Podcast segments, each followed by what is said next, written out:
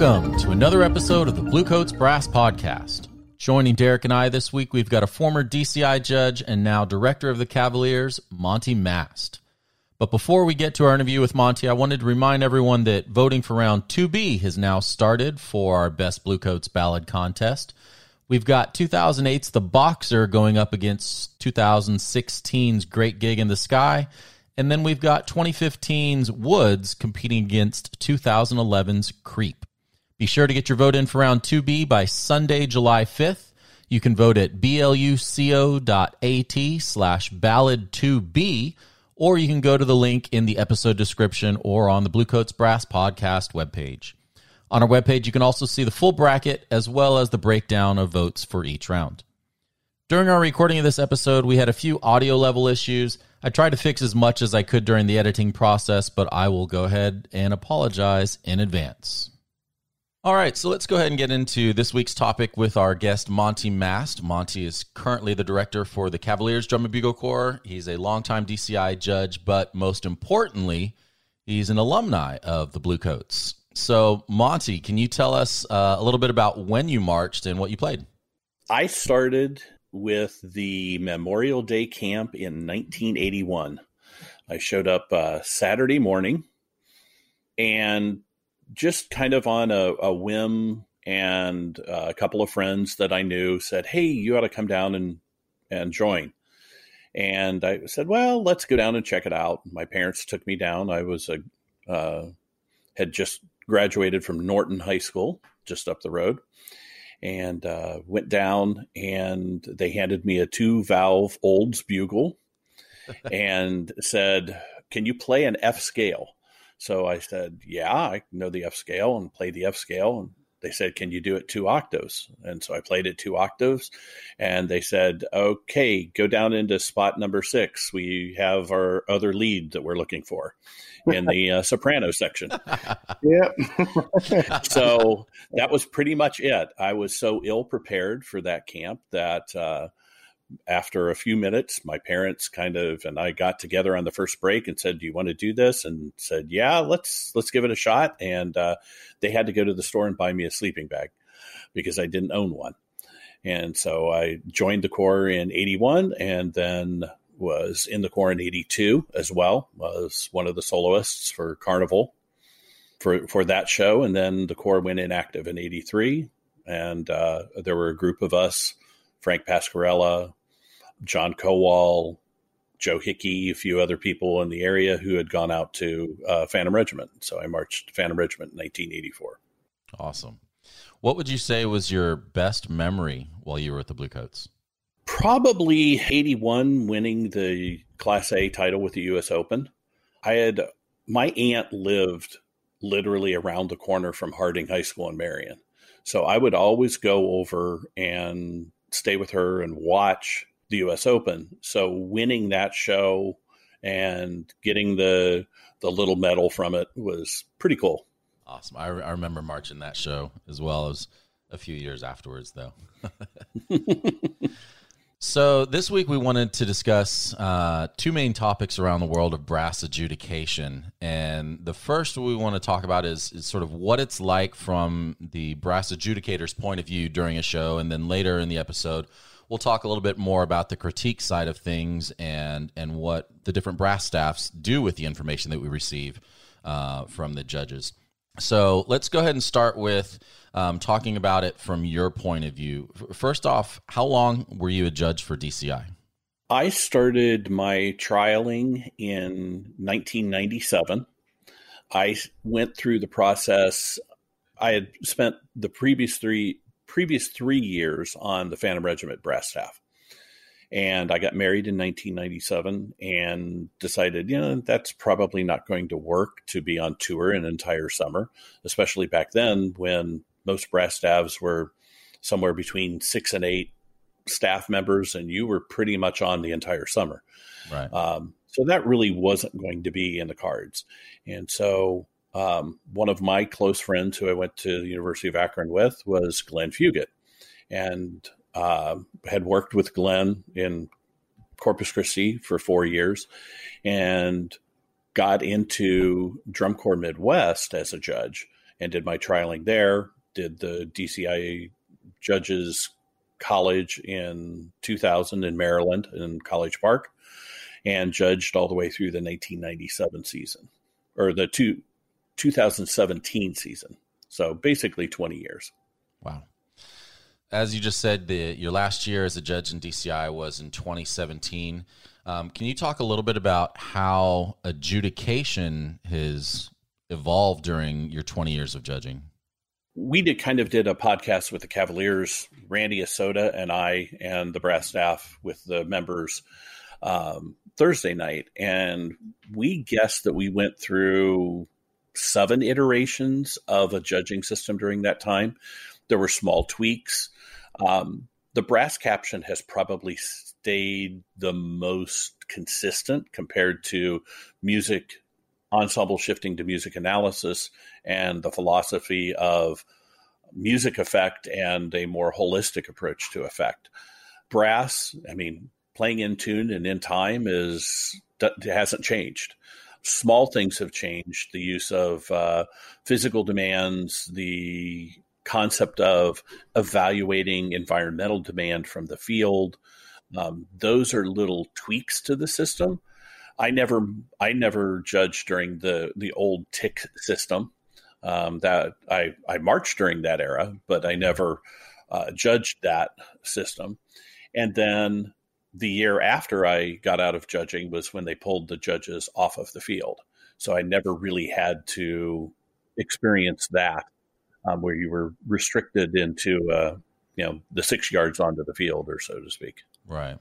Do you remember when they went from um, uh, one side of the box being musicianship and the other side of the box being technique to content and achievement? That's the that was the holistic change within the judging system. Yeah, right. I think you know because before you you could go through and you you had that challenge of musicianship versus technical excellence.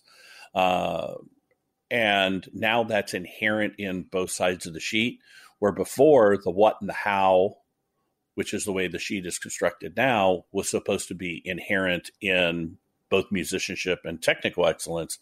Now that was flipped. Um, but it, I'm not sure it really it, it changed the lens through which we judge, but we on the field we're we're supposed to be doing most of it anyway. It just the the verbiage changed quite a bit. And then plus we went from a sheet that had a kind of a checkbox rubric on the back to now guiding questions. You know, did that really change the philosophy? Not much, but it it really helped as a judge being able to hone in on certain things. Talking about the the brass sheet specifically, what exactly, at least as it stands now, what exactly is is the judge looking for or listening for? Well, if you look at the sheet, um, the current sheet, you've got content on the left side and and achievement on the right instead of the top box, bottom box that we used to always comment on. So you're looking at how the performers display the technical and musical aspects of the book. Um, what is written? So you're looking at it from that standpoint. You're also evaluating the balance of those skills, the the variety of those skills. I think one of the things that, in terms of a content, is if you just hone in on one aspect like articulation, you're probably not going to use the same articulation in an aggressive, angular piece of music as you are in the ballad. And if you are using the same articulation, you're probably not showing off an appropriate skill range. So I think that's one of the things that's in there. But I think the other part of it is is the simultaneous responsibilities. What are you doing while you have to do that? Playing a ballad and doing rubato when you're at a eight step interval is much harder to do when you're standing on top of each other and in a very tight clump of of performers. So you have to take that into consideration what those elements are.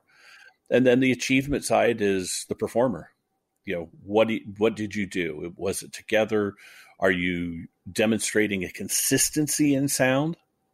You know, there are different approaches to brass tone quality, but most importantly, on the brass sheet, it's consistency of quality of tone. So you you may have a personal preference as a judge that if you if it was your ensemble, you would do it a certain way.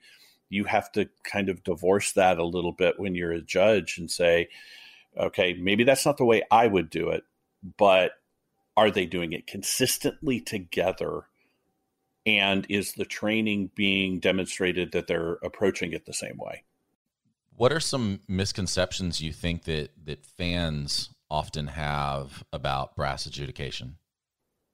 I, I think the most common one is if a corps has a ensemble tear during the performance, does the brass judge even realize that depending on where they are in the field?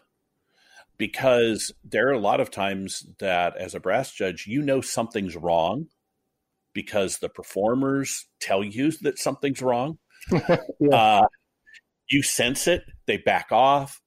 They know something's wrong. I may not know what the issue is. Maybe it's a tear between the the high brass and the battery. Well, I'm not listening to the battery. I'm not even they're not part of my score sheet, so I'm not even thinking about what they are, but I can sense it from the brass that something is not correct um, from that standpoint. And after the show, you see the comments. How could the brass judge score them when they had all of those terrors in the performance? Well, it didn't affect the brass sheet and what the lens that we're looking through through that. Um, so it's making sure that you stick to your own caption. And it's a lot easier on the field to stick to your caption than it is upstairs because you get a little bit more of a bleed um, because you're you're looking at the sh- the show holistically in effect and analysis where if you're looking at the brass caption you're only looking at the brass performers yeah. you know the, the only thing I know about the color guard is were they in my way or not? yeah, I, I, think the the opposite way of that that I've experienced, you know, obviously I'm not a, a judge in DCI, but for BOA and things like that is, you know, getting to hear a group from far away up top when you're judging up top and you're like, oh, it sounds really good and everything. And so you have this perception and, you know, like with BOA say, if like prelims, I'm judging up top and then um, finals, I'm judging down on the field. And you have this notion of what to expect based on what you heard up top. And then in finals, you go down on the field and then all of a sudden it's like, oh, this is what's going on down here and I also think that the element of electronics has changed that aspect and really can with, with certain groups change that dramatically because you're hearing a rebalanced sound or you're hearing key performers through that sound as opposed to know, when you're hearing all six, 12 or 16 mellophones and you're sampling them individually and in small groups, you can hear the, the difference between the best and the weakest player. Where upstairs, you don't necessarily pick up on that unless it's very obvious and i think that's one of the things and and i think that's been the biggest challenge with uh, brass education over the years is now you know, the concept has always been judge the acoustic brass sound. Well, now how can you do that?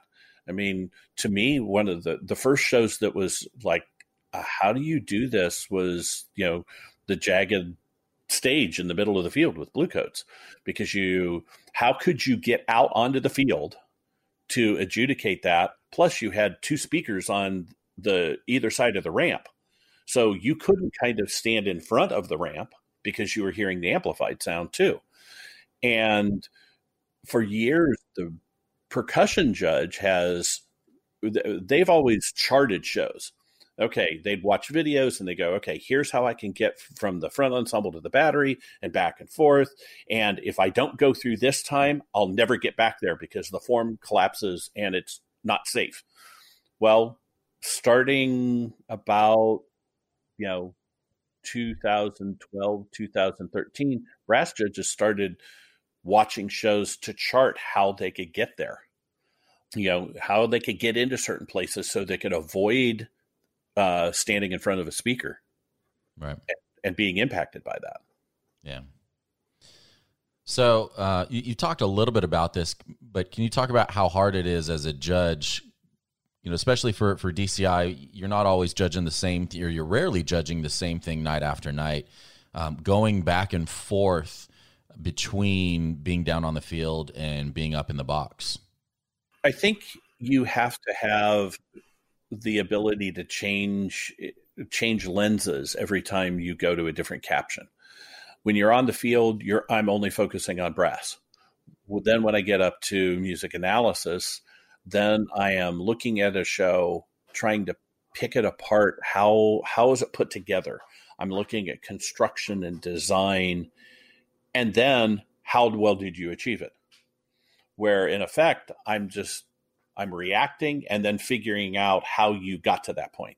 So the the two upstairs captions are almost opposite approaches, where one is very analytical, very driven by the detail and the depth of construction and how you put it together. The other one is, hey, did it work? Was it fun? Um, if you wanted me to feel uncomfortable during that section, did I feel uncomfortable? If you wanted me to, you know, jump up and down and go, yay, team, during that time, did you achieve that? and and so I think the those approaches are very different when you're looking at the sheet, and you know as a result, there are times you have a, a group during a season you go, man, I love judging a, uh, this group in this caption. Mm, they're not as fun to judge in this caption just because of their show design and construction. Yeah. I'm looking at the judge's manual from last year because a lot of what you're talking about, we discussed a lot in San Antonio, and I was looking for a specific part I found one of them. One is, um, and I'd be curious to hear your opinion on this, Monty. When you look at the well, really, really either side, but the content side, I think, is the one that's more argued about. When you look at the different bullet points, do you grade those equally, or is there there's there's some you know it's we've talked about this a lot, and I hope it gets cleared up. There was some language in the manual talk about the hierarchy of demand uh, or hierarchy of content, and it was you know it kind of put the music over the uh, physical demands and environmental demands, and there is a bit of an inconsistency of, of how to interpret that. Um, you know, so there's uh, Gary Markham talked about look, it's a music sheet, you know, uh, and then there's some others are like really emphasizing simultaneous responsibilities uh, I was curious as to what your opinion is, and, and what were conversations like about this subject when you were judging? Um, it, it was always an evolving uh, discussion because I'm not sure everybody can get to that same answer. Um, eh, although we try to achieve um, a consistency with it, you know, what what is our primary role is judging something musical. Um, and you know the environmental demands or the um, physical responsibilities ultimately I, I, think there were a lot of discussions as those should be more used as separators when you have two comparable groups yeah. um, in achievement. Uh, and every corps has a different approach to that. And and so i think from the instructors there there are people that want to push um, what will benefit their organization the most mm-hmm. um, oh yeah so it is a challenge uh, yeah. i mean when you're processing all of this in real time and you're having to comment on you know 52 different things in in that show how how do you process and what do you prioritize and i think that is a part of why it is so hard to judge um, at the upper echelon of any activity right. you know whether it's figure skating or or or, or the NFL DCI judging and BOA and WGI judging at the upper echelon of the activity is it is difficult because the groups are so good that you are literally splitting hairs on a constant basis. Yeah. And you know the, the brass in particular, it's very read dependent and very um, performance dependent. I mean, probably the greatest uh, variable from night to night should be absolutely. Well, I, I, think one of the things is if you're wa- seeing a group, um, a, a, lot of groups with show design have, you know, let's say you have a trumpet feature on the A side 35, followed by a baritone feature on the B side 35. If I'm doing my job as a brass judge, I'm only hearing one of those two, and I can only intelligently comment on one of those two. Right. On one night, I might be in front of the group that nailed it. Yeah.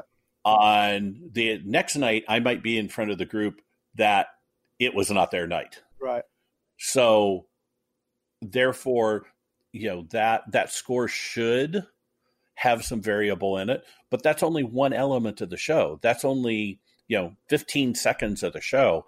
So, how does that figure into? Was that an eight four or an eight five? Yeah, right. One of the things that we ran into last year with a few uh, judges was we had, we had places where we played and moved, and we had other places where we didn't, and it was as if we were getting punished for the times that we were not playing. You know, and it was um, well, I can't give you much credit here. I don't think he really said it that clearly. I can't give you much credit, but you can read between the lines. I remember thinking, like, no one goes to see Hamilton or Les Mis and love the choreography, but say, you know, on my, on my own, I'm not digging it because all she did was stand there and sing. You know what I mean? Yeah. No one ever thinks that. So I, I, there's a part of me that's like, can't we sometimes just stand and be awesome? If that is what seems to be what the show calls for, because sometimes it's moving around is just for the sake of it. But you know, we can get in the weeds real quick. But that that was just, to be honest, one of the things that came up for us uh, last year. I know this isn't like critique, but I'm just you know wondering what your experience was with that. Well, and I think that's that when you are going through the process of of adjudication, it's rank, rate, educate. Um, and so you the first thing is your your first priority is to get the groups in the right order. The second is to rate them effectively. So are do you have an eight five, an eight four, and then the next group is a seven three? Where you put those numbers tells a lot. Um, with that in mind, the value of the tenth is those minuscule impressions until you get to where you're at the four tenth range, where you better have one thing that you can clearly identify that separates two ensembles in your caption. I think that's a huge tenet of our our judging system is how do you value the the differences between groups and um, in the brass caption generally we were told you know it's about music primarily. Okay. Um, those those physical things should be secondary. Right. They're they're obviously very important and they have a huge impact right. because you know if you're standing standing where you have all 24 trumpets within you know 10 yards and you're very tight spacing it's really easy to hear. The timing is relatively simple to deal with but when you've got the that same group of 24 performers spread out over 45 yards that's a totally different challenge. Even though the the individual challenge of playing the technique is the same. Yeah. So have you ever been nervous about judging any specific shows for any reason well uh, i'm i'm kind of in the camp of uh, itzhak perlman that if i'm not nervous it means it doesn't mean anything to me and i should put my instrument in my case and never play it again I think it's the same way as a judge. If you're not, if you don't have feelings about going out and doing a good job and feel a little bit of that self imposed pressure on yourself, then you're probably it's probably not for you. Jeff Mitchell, who was one of my mentor judges from back in the day, told me one thing, and he said, uh, "You'll you'll survive as a judge if you do one thing: never make it about you." If you always focus and make sure it's about the performers, it's about giving good information to the staff and doing the right thing, you'll be fine. The minute you make it about you, you're done. You're just not effective anymore. I have a question. Another, I'm, a, I'm going to go off script here, Bob. I'm going to hijack the thing. Bob has this list of questions. um, what is the gutsiest call you made? Like somebody hasn't been up and you put them up because you thought that was it and you were scared that you were going to get called out for it. Well, uh, I do, do remember one show specifically. Um, I made a call where I, that was the first time that this particular corps had ever been ahead of another corps in a subcaption in history. And, you know, I thought and just sat there and thought, okay, did I overreact? Am I underreacting? And I made the call. Um, and it turned out that, you know, yes, I was first, but um, the next night and a couple days later, everybody else was saying, yeah, you were the right, you were doing the right thing. I also remember that critique because that was probably one of my more uncomfortable critiques. um, and because uh, in that critique, there was a discussion about, well, do you realize that we've been beating this corps by X amount or whatever? And uh, they said, well, what does that mean? To you? What does that tell you? You know, they were trying to say that maybe I was wrong. And I said, well, I guess it proves I don't read recaps. Um, and that didn't go over real well. Um, and I heard about that later. But uh, I think that is one of the things that, uh, you know, you have to have enough confidence based on evaluating the criteria. You have to do ultimately, if I don't, in my heart of hearts, don't make that call because that's what I believe in, then I failed. I failed the course. I failed the system. And sometimes that means going against the grain a little bit. You know, and I've done that on occasion. And then other times, you know, I went, I think I'm overreacting to something here because I got a little fixated on one aspect of a show, and and I said I, I don't feel like I'm judging correctly through time, or I'm letting a 30 second segment of the show color the whole 11 plus minutes. Yeah, and WGI talk about uh, uh, pet peeves and preferences a lot as far as how to judge. Uh, I found that uh, very helpful when I went through some of that training and and I try to bring that up in critique with other judges when I feel like that they, as an example, they judge uh, analysis and they only talk about vertical alignment. And I think, you know, that's one of the things that um, you will get different reads from different judges. Early in my career, I was working uh, with Andy Poor, and who is uh, the one of the caption leads for DCI at that time, and Andy hears very much in the vertical uh, harmonic structure. I mean, he can go through and tell you how many key changes on a first read and all this kind of stuff. Yeah. I I struggled to pick up that. Where personally, I can tell you how many layers and lines I hear more of the horizontal construction. From that standpoint, that's just the way my background is. And so after the show, here Andy and I are talking, and oh, I didn't pick up on that, and he picked up on this, and I didn't pick up on it, and we were, you know, I was trial judging and doing the same thing. It's interesting, and it showed me where my deficiencies were and what I had to work on, and it, but it also pointed out what I do hear well. Mm-hmm. So, last question on this first half is what would you say is the most important thing that marching members should understand about the brass adjudication sheets? That, from the sheet standpoint, I think it is more so what what we're trying to do. We are trying to give you as much credit as we can. We're not starting at 100 points and tearing it down. We're trying to give you credit for what you do.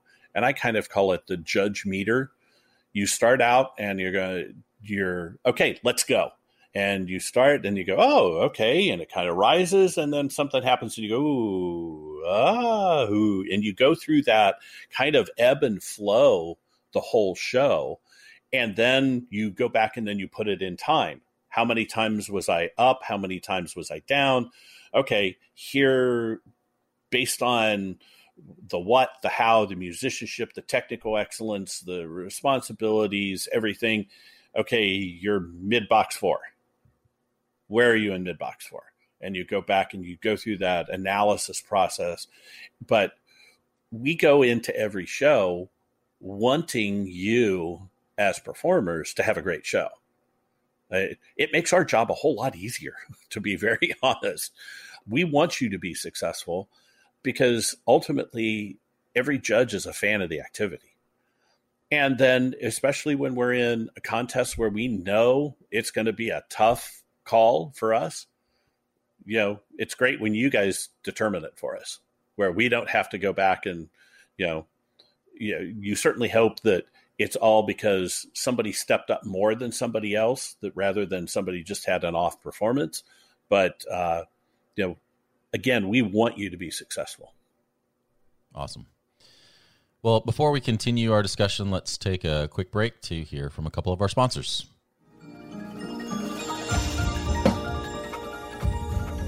Hammond Design is the exclusive mouthpiece manufacturer for the Bluecoats. Carl Hammond is recognized by players all over the world for his commitment to excellence through superior craftsmanship and professionalism. That's why Bluecoats trust Hammond and why we feel you should get the experience of sound in HD. Visit carlhammonddesign.com to get started. That's Carl with a K, hammonddesign.com.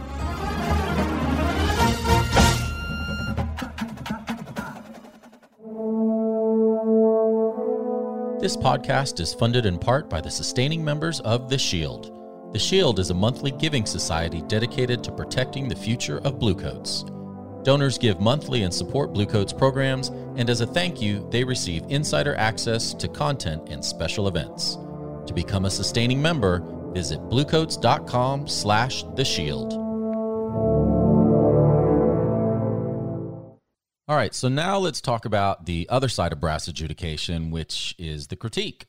And for those that don't know, critiques usually happen after each show for about the first half of the season or so, uh, where the staff of each corps gets a chance to talk with each, each of the judges for a few minutes to get additional feedback or if they have any questions based on their tape. And most of the time they're relatively calm, but every now and then things get a little feisty, and you, you sort of said something about that when you had to make that call before Monty. So, first of all, what are your general thoughts on the critique process?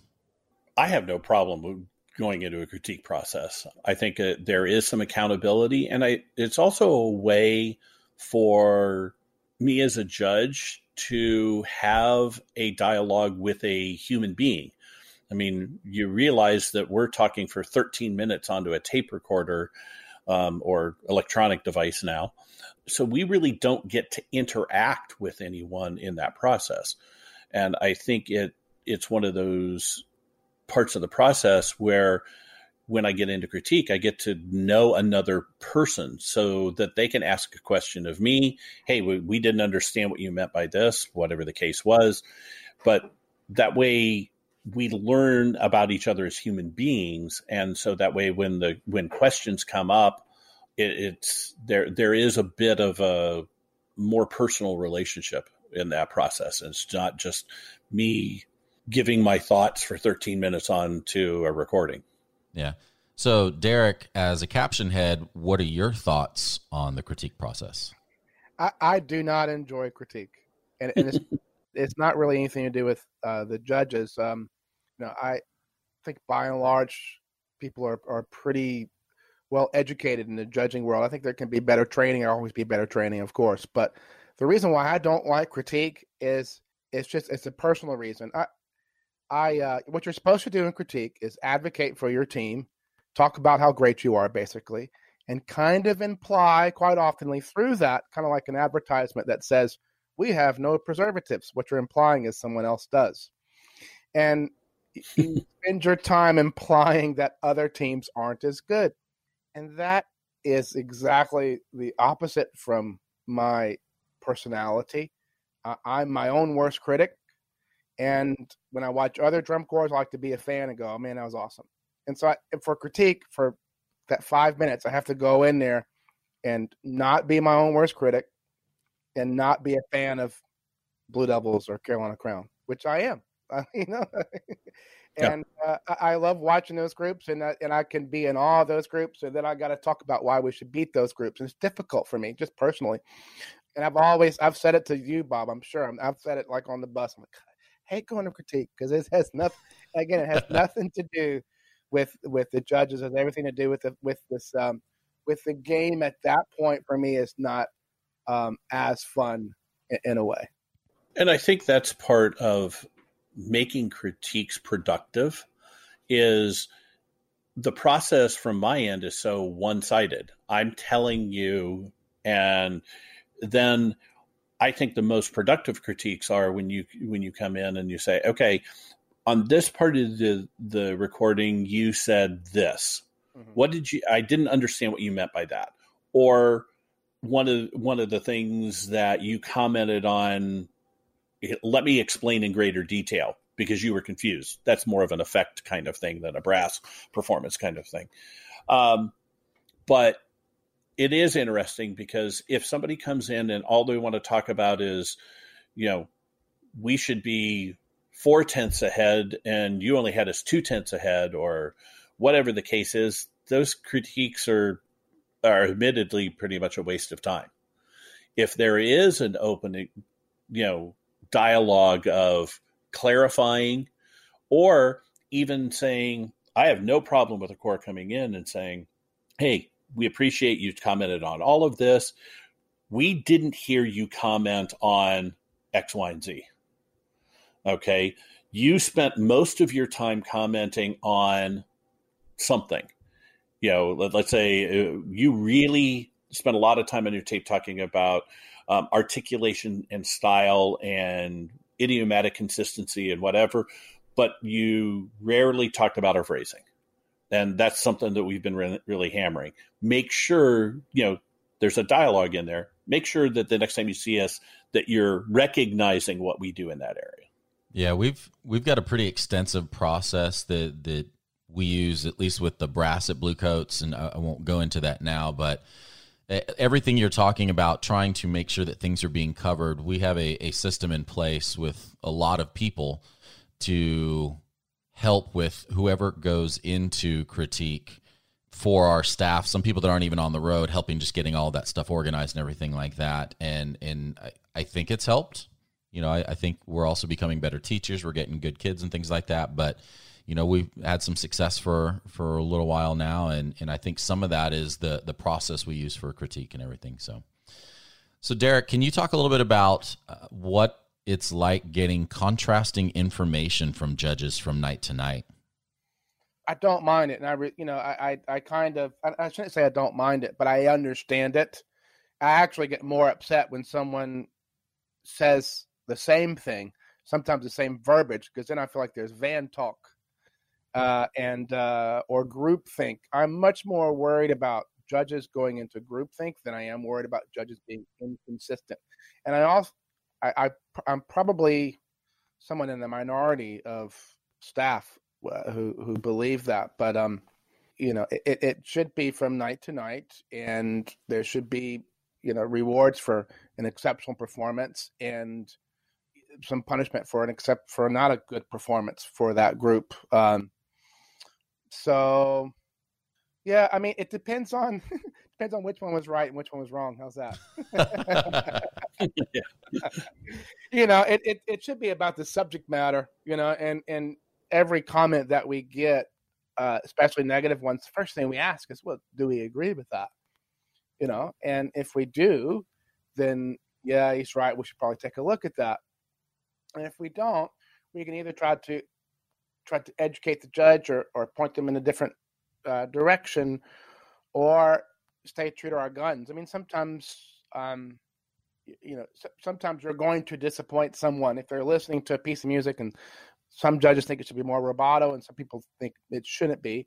Um, you have to make a choice, and someone's going to be disappointed, and that's and that's okay. I mean, it's um, we have the same issue within staff uh, where people have different interpretations. I mean, essentially, every show has about 15 conductors, you know, while an orchestra will just have one conductor and one interpretation. So there's there's a lot of give and take and, and compromise in that. So sorry, there's a bit of a long drawn out answer for that, but there's a lot of you know, there's um, we take um, whatever feedback and see if we agree with it and, and go from there. So, how does that feedback you get um, affect your planning for rehearsals, like the next day or a few days down? Well, what we do is, um, and generally we have people at who are not on the road do this. You alluded to this earlier, Bob. We uh, have every uh, bullet point on the sheet, and we, whenever the judge makes a comment, positive or negative, we put a tick next to that bullet point so we can see this guy made 12 comments on articulation and zero comments on tone. Or on the content side, no comments on environmental demand and lots of comments on variety of technique or whatever. And uh, so we can go in and say, hey, what about environmental demand? Same thing that you talked about earlier, Monty. And then below that, uh, the person will write all negative comments. Whatever negative comment the judge has made, just write them down so they're documented and we, it's on Slack. So anybody can go look at it. Um, and uh, I have some years I've done this, some years I haven't. Uh, have a spreadsheet with all the chunks in the show, and then plug in those negative comments into the chunk on, on a, just on a on a spreadsheet, and kind of overlay the spreadsheets on top of each other from night to night of brass performance, or one night the different things, and you God, and you can notice you maybe and you won't notice this if you don't do this we keep getting called out at set 92 next day we'll work on set 92 you know you know so it, it is as much as you know people will like to sometimes you, you hear around the the, uh, the staffs and everything people complaining about oh i can't believe someone so said this. We do still value people who don't who aren't with the show every day what their impressions are. Especially when spring training we're there for almost over a month and then we put it in front of other people, we've heard the same, you know, that concert G may have been 20 cents sharp for days. We didn't hear it anymore. You know, it would take someone else who hasn't heard it to go in and God, that's not in tune, you know, or, or whatever. And it's, we, you know, it really helps us um, in playing for the next day. And I think that's a huge thing for an educator. You realize that is you know you've been working on it you've been intimately involved in those details and so you're projecting what you think should be happening yep and then as a judge you come in and you're giving a first read unbiased opinion of and I don't know that that's what your goal is necessarily unless you're achieving it in the performance and I'm going what what's this section of the show about? I don't get what the phrasing is. I don't get what you're trying to do. And then you go, oh, wait a minute. I remember we had a, uh, we were on tour a few years ago with a particular drum corps, and and uh, uh, Lee Carlson and I were judging effect, and the staff came into critique and said, "Wait a minute, can we ask you to do something for us? And they said, okay. We want you to describe what you think our show is about. And so Lee and I went through it and they kind of shook their head and said, that's what we keep getting hearing from judges. And we think our show is about this. And Lee and I looked at each other and went, we didn't get that at all. And so their comment was, should we shift our opinion about our show and make it to what we are achieving and what everybody's impression of it is, or stick with the original plan? And I thought that was a pretty perceptive comment from that particular drum corps because they they were achieving something they didn't think that they were and they were hoping to achieve something else.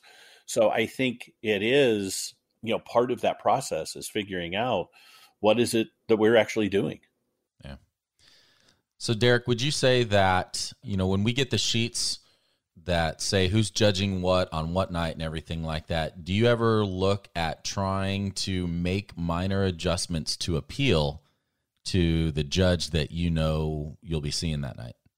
I wouldn't say on paper, but yes, to a certain extent from from a, a mental game fr- from the kids. I, I know that. I mean, I don't mind naming names. I know that John Bell likes things really exciting. Like he just wants it to be energetic and intense. So, I mean, if John Bell's judging effect, I might just get them more hyped, you know. And um, you know, if if someone on the brass is a little bit more of a kind of a ticker, you know, he just goes around just counting how many times you crack. I might tell the kids that, you know, and they might have a slightly more controlled show that night. There's there's a certain amount of, I mean, especially once the rehearsal is done, it's all about the mental um, and emotional preparation for the kids. And I have, yes, taken into account who's judging that night on how I prepare the kids mentally and emotionally. So uh, here's a question for each one of you is what happens when you completely disagree with something that you're being told? So, you know, Derek, if you hear a comment from a judge that you disagree with, or Monty, you hear a staff member saying it's it's this this is what's happening and and you totally disagree so for whoever wants to go first you know what happens when you completely disagree with something that you're being told anytime there's a big disagreement, the first thing I think is my responsibility to do is to consider maybe I'm missing something. Perhaps that person is right, and I try to uh, divorce myself from any type of preconceived notions. And just for a second, you know, at least try to consider the other person's uh, opinion. And if I come back around and go, no, this is, I really do believe this should be this way, uh, I mean, the first thing, if there's a critique that night, is just explain to him. So I disagreed when you when you said this. I feel like it should be this. If you say something like that in a calm way. There's there's nothing wrong with that. And um, lots of times um, you get to the other side and and you both learn something. That's the that's the uh, the goal. Um, Absolutely. Yeah. Uh, and, and sometimes it's you know maybe maybe the judge didn't hear the source material or you know or maybe i didn't think of it in a certain way or i misinterpreted what he said so yeah and i think uh, there are times that it occurs you know we we disagree with your statement on this and and sometimes it's hey if i'm the only person who said that take it for what it's worth we're going through a process and especially on uh, first reads or maybe sometimes it's the first read in a caption that we missed it. I mean, we're seeing it for the first time.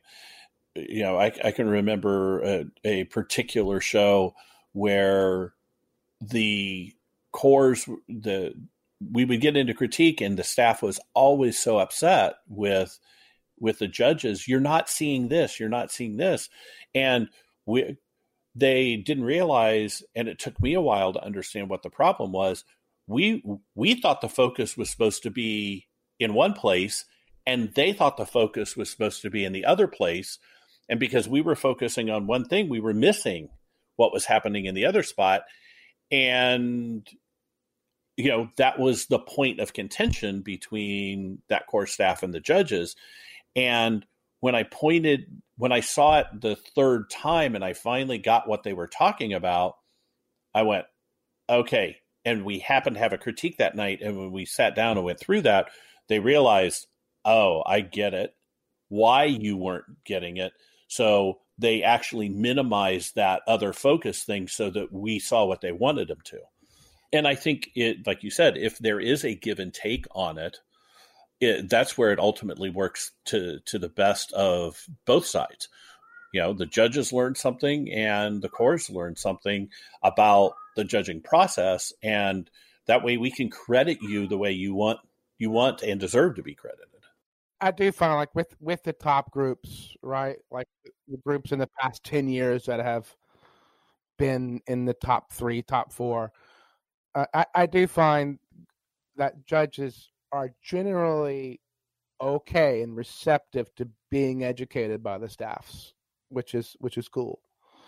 And I, I that that's probably a misconception out in the staff in the world as well. Like that, like um, it, the whole critique is, uh, you know, judges telling what you did wrong and staffs being mad about it. I, I feel that that there's been a lot of times where judges go, yeah, you know, I didn't think about that, and I'll put that, I'll take that on board, and you hear that tape the next night, and they they've done it, you know. So it does, you know, that happens more than what people think. I think.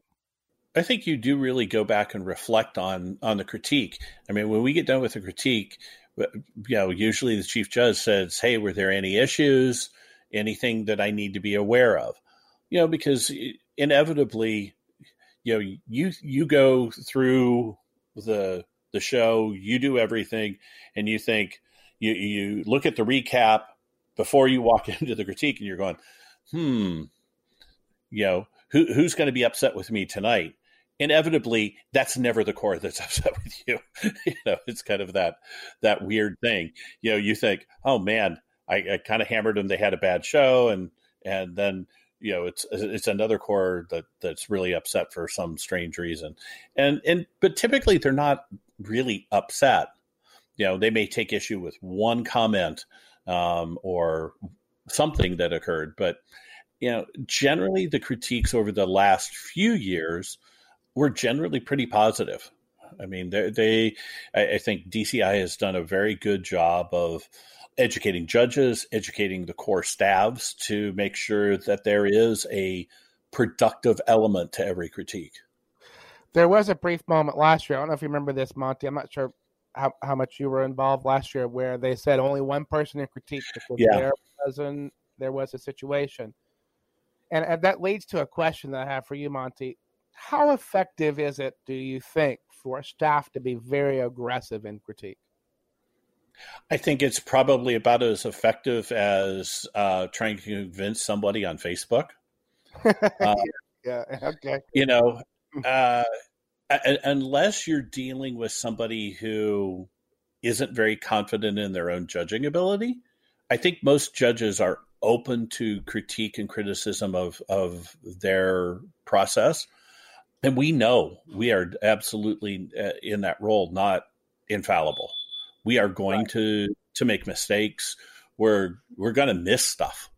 Yeah. Um, you know uh, you're looking at at everything and you're not going to pick up on everything i think the biggest thing is to be honest about it i know one of the issues is you know you'll say you'll be in a critique and uh, you some staff members say well the last six shows, we've been six tenths ahead of this corps, and you have them one tenth above us tonight in your caption. And then you go back and you look at it.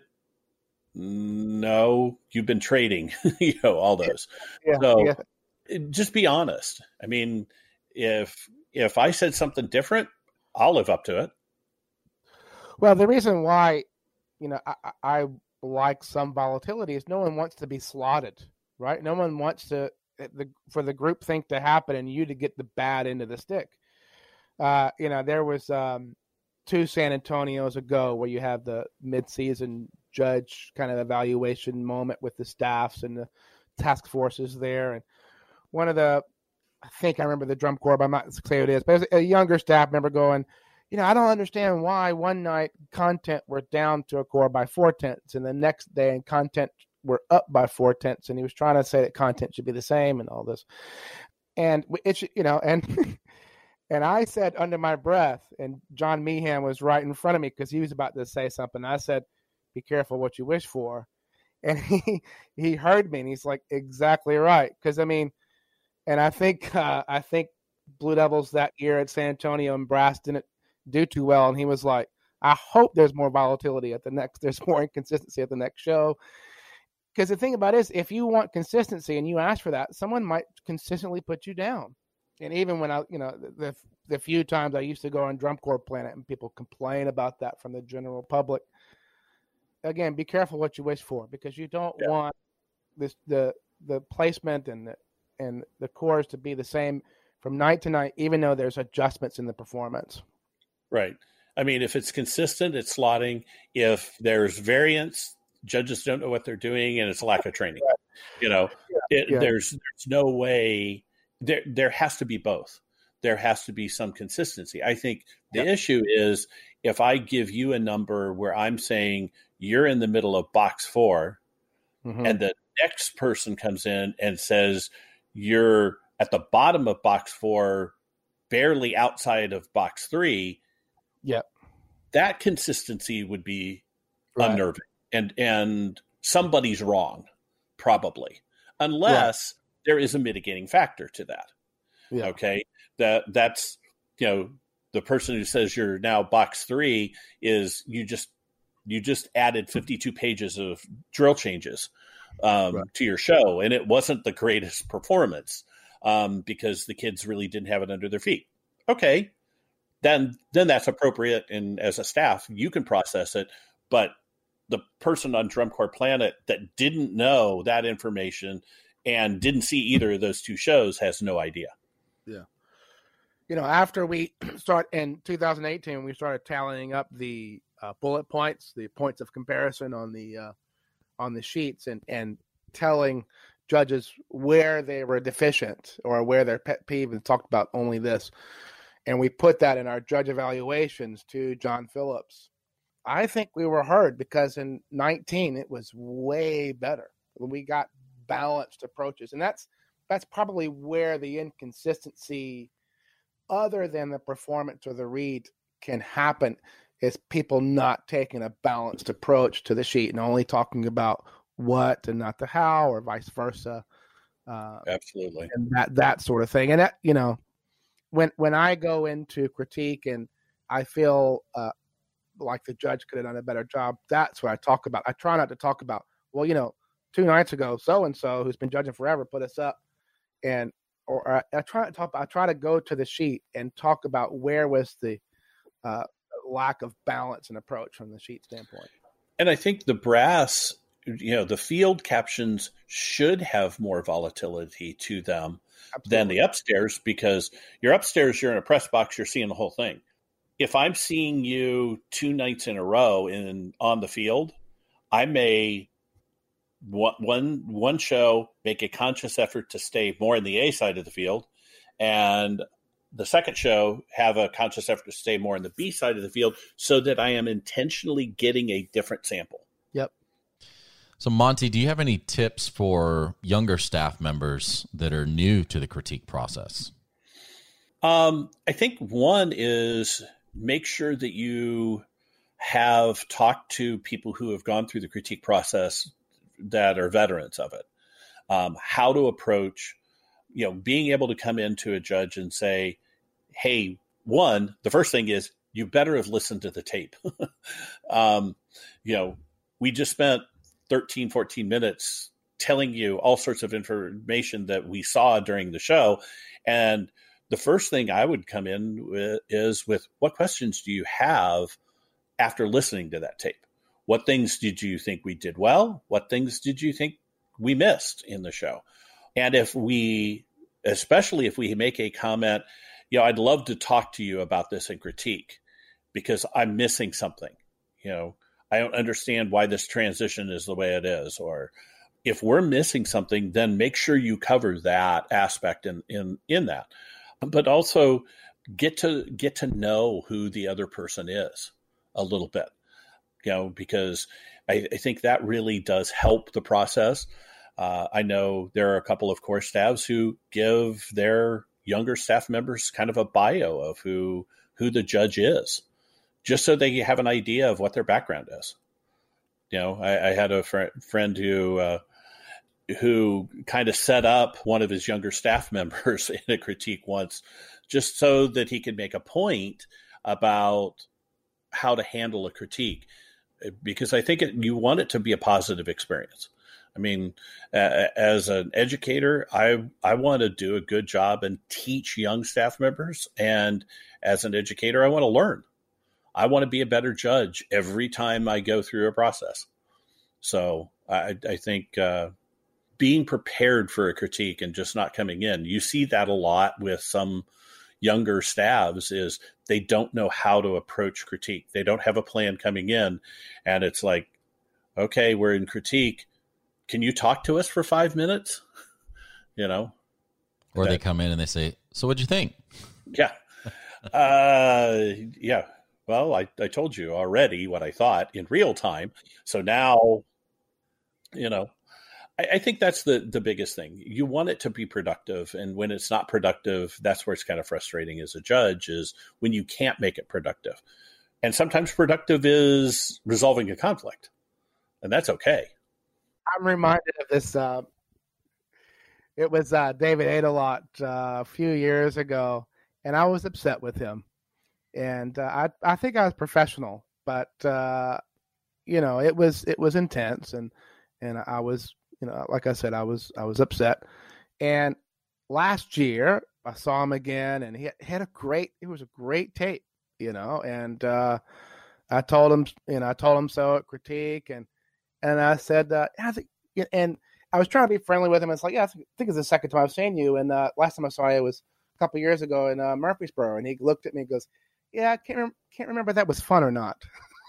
yeah, and we had a good laugh about it, and uh, you know, so that's it, it's it's always great when you could kind of be a personable uh, with the judge on that level, you know, even if you have a initial meeting of not too fun. Well, and I think one of the things that happens is we're on different sides of the coin during the summer, but I'm going to judge with you in a marching band show in the fall or something like that. So I think it's always fun to kind of have those, yeah, as I call them, water cooler type conversations when you're not in the heat of the moment and you get to learn about each other. And that way, when I make a comment on a tape, you know where I'm coming from.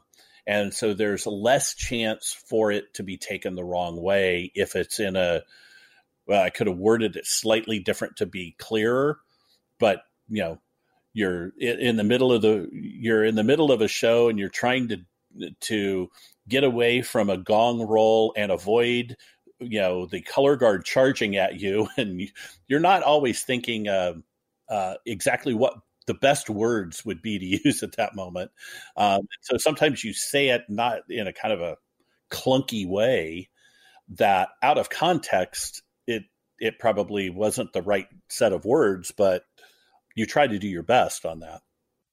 So, Monty, you talked about preparation. Do you keep notes on the corps that you judge? Um, typically, in a year, you know, each corps is supposed to submit a uh, kind of a spiel sheet that is given to the judges. It usually talks about show concept, everything else, and in many cases, it gives us uh, the source material.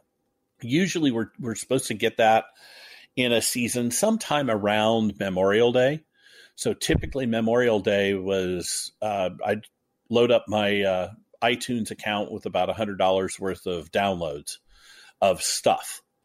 And, and that way I could start learning the source material for each corps. So you have that, and then I typically would print out all. I kept always kept a folder of those spiel sheets and and the corps information.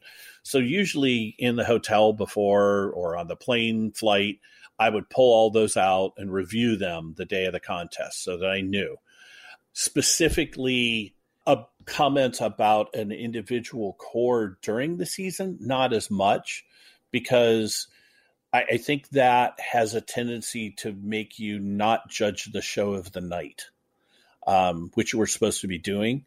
I, I was as a younger judge very conscious of oh if i saw this corps again were they better were they worse? And i was evaluating that corps against their previous performance not evaluating the show of the night. And so i stopped doing that And when I stopped doing that, I think I did a better job of judging.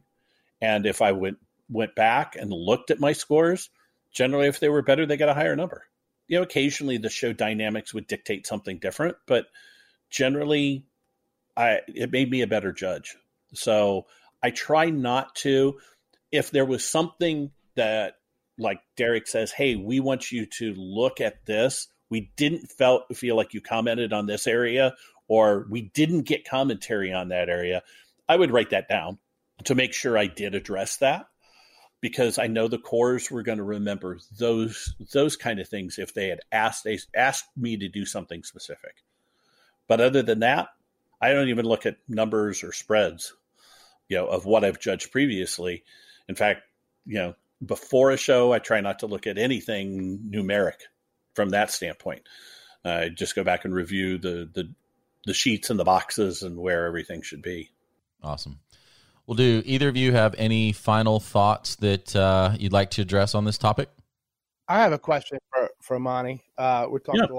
about um, this came up a little bit when we're talking about judging from the field when there's electronics, and it is in the in the guidelines that you are allowed and should in regards to like style and articulation judge what comes out of the speakers but obviously you can't judge necessarily tone because uh, it might be altered uh, and there was a lot lot of discussion and then it just kind of pivoted to from there should we even be bothering with field judges for brass anymore with this? And so i was just curious as to your opinion this is always a hot topic so you know we want a lot of listeners. So what is your opinion on field judges on the brass should they be taken off the field.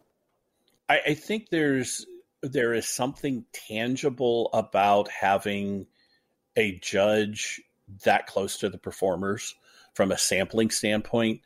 If if we were going to remove the judges, the brass judges from the field altogether, we would have to totally rewrite the sheet, um, kind of the way percussion one, percussion two did in that process, because the evaluation process is totally different. I mean, there's a couple of times early season where they do the five judge panel and they said, okay, brass judges upstairs.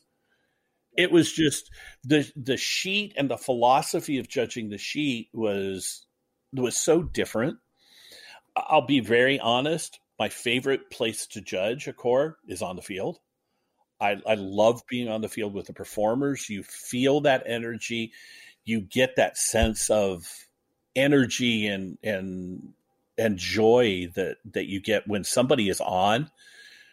My favorite judging experiences are being on the field when somebody is on. Those are the ones i remember and can go back to and say i was on the field with this. And i was just like that was amazing to be there do you have any specific show that stands out to you in your judging career there's a couple um, I judged quarterfinals in what 2005, and it was kind of strange because, uh, you know, uh, ironically, in 2005, I think it was 2005, it was the cadets when they did the uh, Dancer in the Dark show. Um, that was quarterfinals was literally the first time I judged them. I had never seen them the entire year and to be on the field with them in that show, they were just they were on. They were just amazing during that time. Uh, I think one of the one of the the spots I remember uh, 2003 Cavaliers spin cycle and some of the things that they did on the field you were just in awe of what they did Carolina Crown the first the year that they did Angel, being out on the field with them when you realized how far apart those performers were and hearing the rubato that was going on. And there was such a tangible energy from those performers. Blue Devils year they did the Fellini show was just you know they they knew how to perform. That that was a corps that just every time you saw them, you knew that they were going to throw down. You know, and then uh, uh, probably my favorite Bluecoats experience was being on the field during Hymn of Axiom, because when you finally the corps finally pulled together from the the two ends of the field and finally got together. That was that was fun to be on the field in that in that space with the performers because they just you know knocked it out of the park. For uh, next summer, Monty, are you planning on going uh, to any uh, critiques from the other side for for your team? Well, basically, what I did this year with the Corps is I just kind of watched. I kind of stood in the background and kind of watched critique, watched how our staff handled things. Sometimes eh, there was one show we were just so short on staff because it was kind of a, a situation where we were in the process of shifting staff, and some people were already on their airport run and that kind of stuff. That uh, I ended up jumping in on critique for one of them, which was which was interesting. Um, you know, fortunately, I was talking with to Wayne Dillon, so it wasn't uh, you know uh, that big of a deal. so somebody, uh, I certainly have I'm have about the show. yeah. Well, but I think that's it. You know, like the, those couple years we did the the everybody did the 15 minute critiques. I hated. Oh that. my god, the first five minutes was talk about Tonight Show, and then the next five minutes was talk about what the whole vision of the corps program was, and then the last five minutes was talking about our kids and you know what restaurants we've gone to recently and stuff like that. It just uh, it wasn't as productive as as everybody had hoped that the in depth uh, approach would be because you know I mean, I think if it, it, would have stayed around for four or five years and everybody would have developed how to how to make it productive, but I think it would it just never floated. Well, thank you to both of you for joining us uh, this week on our discussion about brass adjudication in DCI. Thank you. Thanks, Bob. It's fun. Thanks, Monty. Well, that wraps it up for another episode. Don't forget to vote in the current round for our best Bluecoat Ballad contest, and please check back every other Monday for a new episode of the Bluecoats Brass Podcast.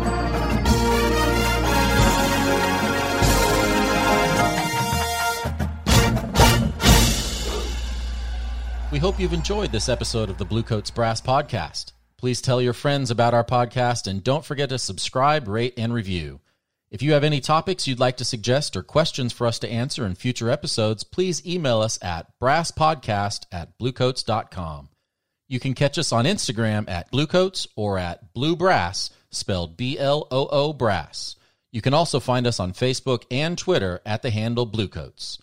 To learn more about the Bluecoats organization and all of its offerings, visit us on the web at bluecoats.com.